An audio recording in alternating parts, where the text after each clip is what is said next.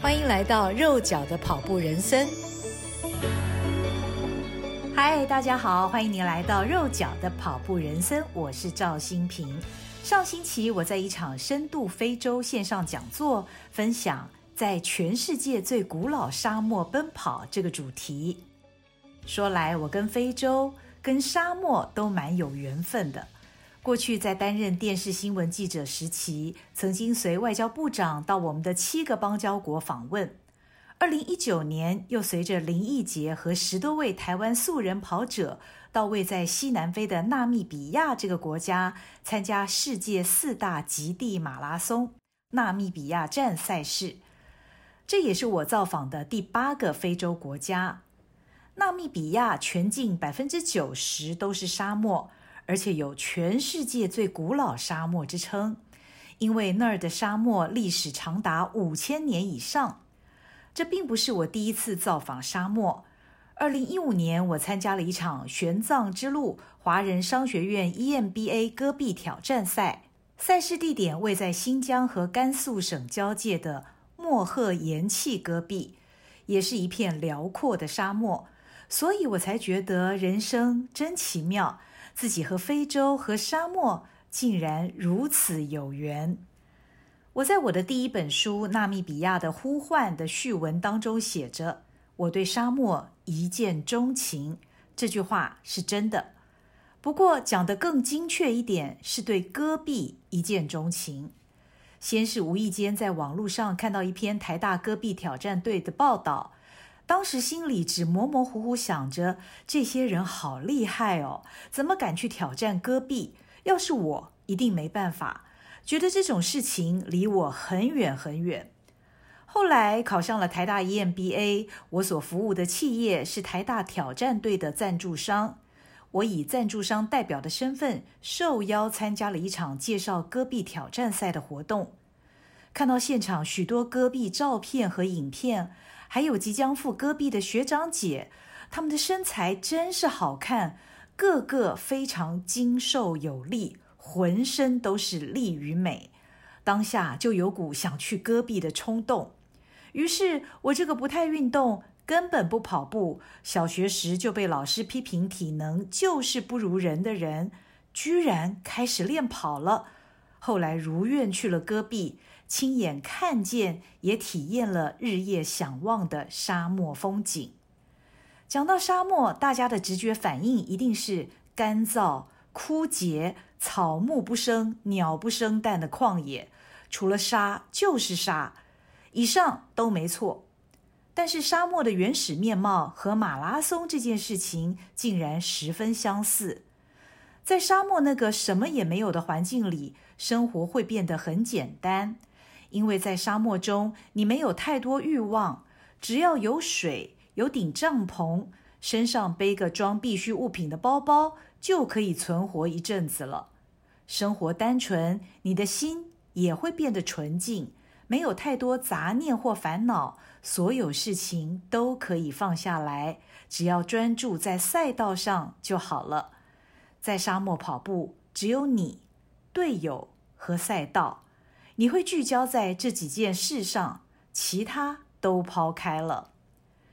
在沙漠，眼前的三百六十度是无比开阔的天和绵延到天边的大漠，天地之大让你的心很宽。景致可能很单调，但是单调中不时会有小惊喜，让你想一直探索下去。沙漠的地质千变万化。无尽的沙有不同的颜色和质地，脚下有时是软沙，有时是硬的盐碱地，经常崎岖，脚感变幻莫测。在戈壁有所谓的雅丹地形，雅丹这个听起来很文雅斯文的名称，是瑞典的一位探险家斯文赫定一百多年前在新疆罗布泊考察时命名的。雅丹的维吾尔语意是有陡壁的小丘。这种地形的普遍特征是存在于降雨较少、植被稀疏、风蚀作用明显的极干旱地区，而且经过漫长时间的雕琢，不同地区的雅丹地形地貌会随着地质环境的差异而有所变化，令人赞叹。大自然真是最神奇的雕刻师。在亚丹地形跑走，有时明明队友还在眼前，一转眼可能就被土丘挡住了。如果不留心，极易失去方向。沙漠的迷人之处，其实也充满着危险，因此更吸引人冒险。马拉松和沙漠的景致一样，看似单调，其中却有很多元素，让人不禁想再深入探索一些。因此，让很多人一旦爱上就入迷了，然后不可自拔。然而，过程中可能也充满风险，因为一切都不是人能掌控的，包括自己的身体、赛道与环境的任何变化，可能都在瞬间发生。当然，这同时也是为什么马拉松总是吸引那么多人挑战的原因了。跑走在有如鬼斧神工一般的沙漠地形之上，时时得注意脚下变化多端的起伏地势。漫漫长路上，最后只有你和自己对话，最终会发现，挑战的不是沙漠，而是挑战自己。我参加的这场戈壁挑战赛是四天三夜，直线距离一百一十二公里，但最后实际总公里数是一百二十六公里。而二零一九年的纳米比亚赛事，则是七天六夜，两百五十公里自负重的一场越野超马。它属于世界四大极地马拉松之一，被《时代》杂志评为世界十大耐力赛事。过去是只有林义杰和陈彦博这样等级的专业选手才能去挑战的高难度比赛。近年也有台湾素人跑者参赛，但每年大概只有一两个人参加。直到二零一九年，因为主办单位邀请所有的历届冠军回去参赛，林奕杰也是受邀对象之一。他觉得自己一个人去太无聊了。而且他一向希望能带领台湾素人跑者也到世界各地体验越野马，去那些一般人不容易去的地方，而不是只有选手级的人才有机会。因此，他呼朋引伴，揪了十多位素人跑者组团，成为世界四大极地马拉松史上最大素人团。一群人浩浩荡荡，而我则是被他邀请以媒体身份参加。记录整场赛事和跑者故事，对我而言是一次极其宝贵难忘的体验，开启了我和沙漠再一次的缘分。回来后也写下了我的第一本书《纳米比亚的呼唤》。纳米比亚沙漠和戈壁是完全不同的相貌，因为纳米比亚紧邻大西洋，有很长的海岸线。当跑到海边的时候，你的左边是大西洋。脚下是沙滩，但你的右边又是无垠的沙漠，非常奇妙的一种组合。纳米比亚属干燥的沙漠气候，全年雨量很少，但却因为临海的缘故，空气有时很潮湿。我还记得有一天早上醒来的时候，帐篷全湿了，是很特殊的一种体验。全世界最古老沙漠不仅历史悠久。它的美很难简单形容，除了有海边的沙漠，还有脚下全是石头的砾石沙漠，盐分很高的盐碱地，另外还有令人赞叹的沙丘。纳米比亚拥有全世界最大沙丘，最高可达三百多公尺，最长绵延三十几公里。在巨大的沙丘面前，心情会有难以言喻的感动。美到令人噤声，完全无法言语，只有无声的惊叹和眼泪能表达对于造物主伟大的激动。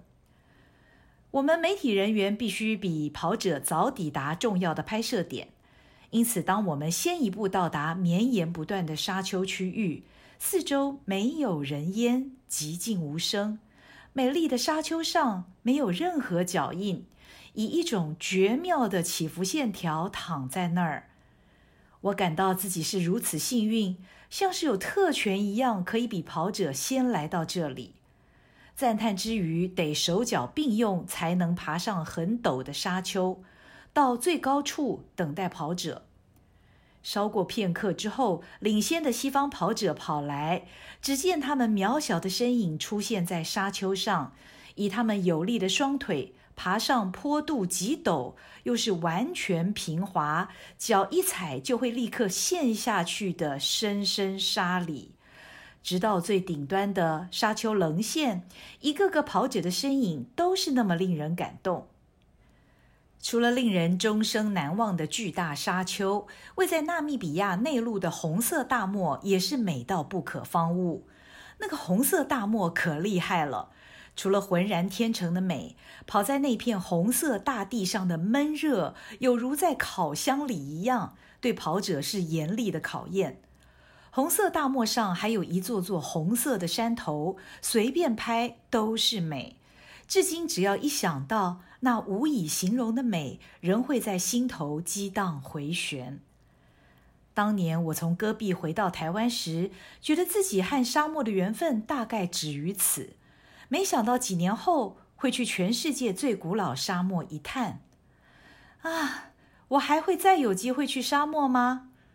忘记告诉你，沙漠生活不能洗澡，也是终生难忘。目前我的最高纪录是七天七夜没洗澡，真的很恐怖。当七天七夜之后，终于回到文明世界的旅馆，把自己从头到脚用水洗了个好几遍，那种痛快，觉得自己又重生了，成为全新、干净、香喷喷的人，真好。听完今天的节目内容，会不会让你对沙漠也有所憧憬呢？希望你喜欢今天的节目，肉脚的跑步人生。下回我们空中见喽！谢谢收听，请继续关注好好听 FM，并分享给您的好朋友。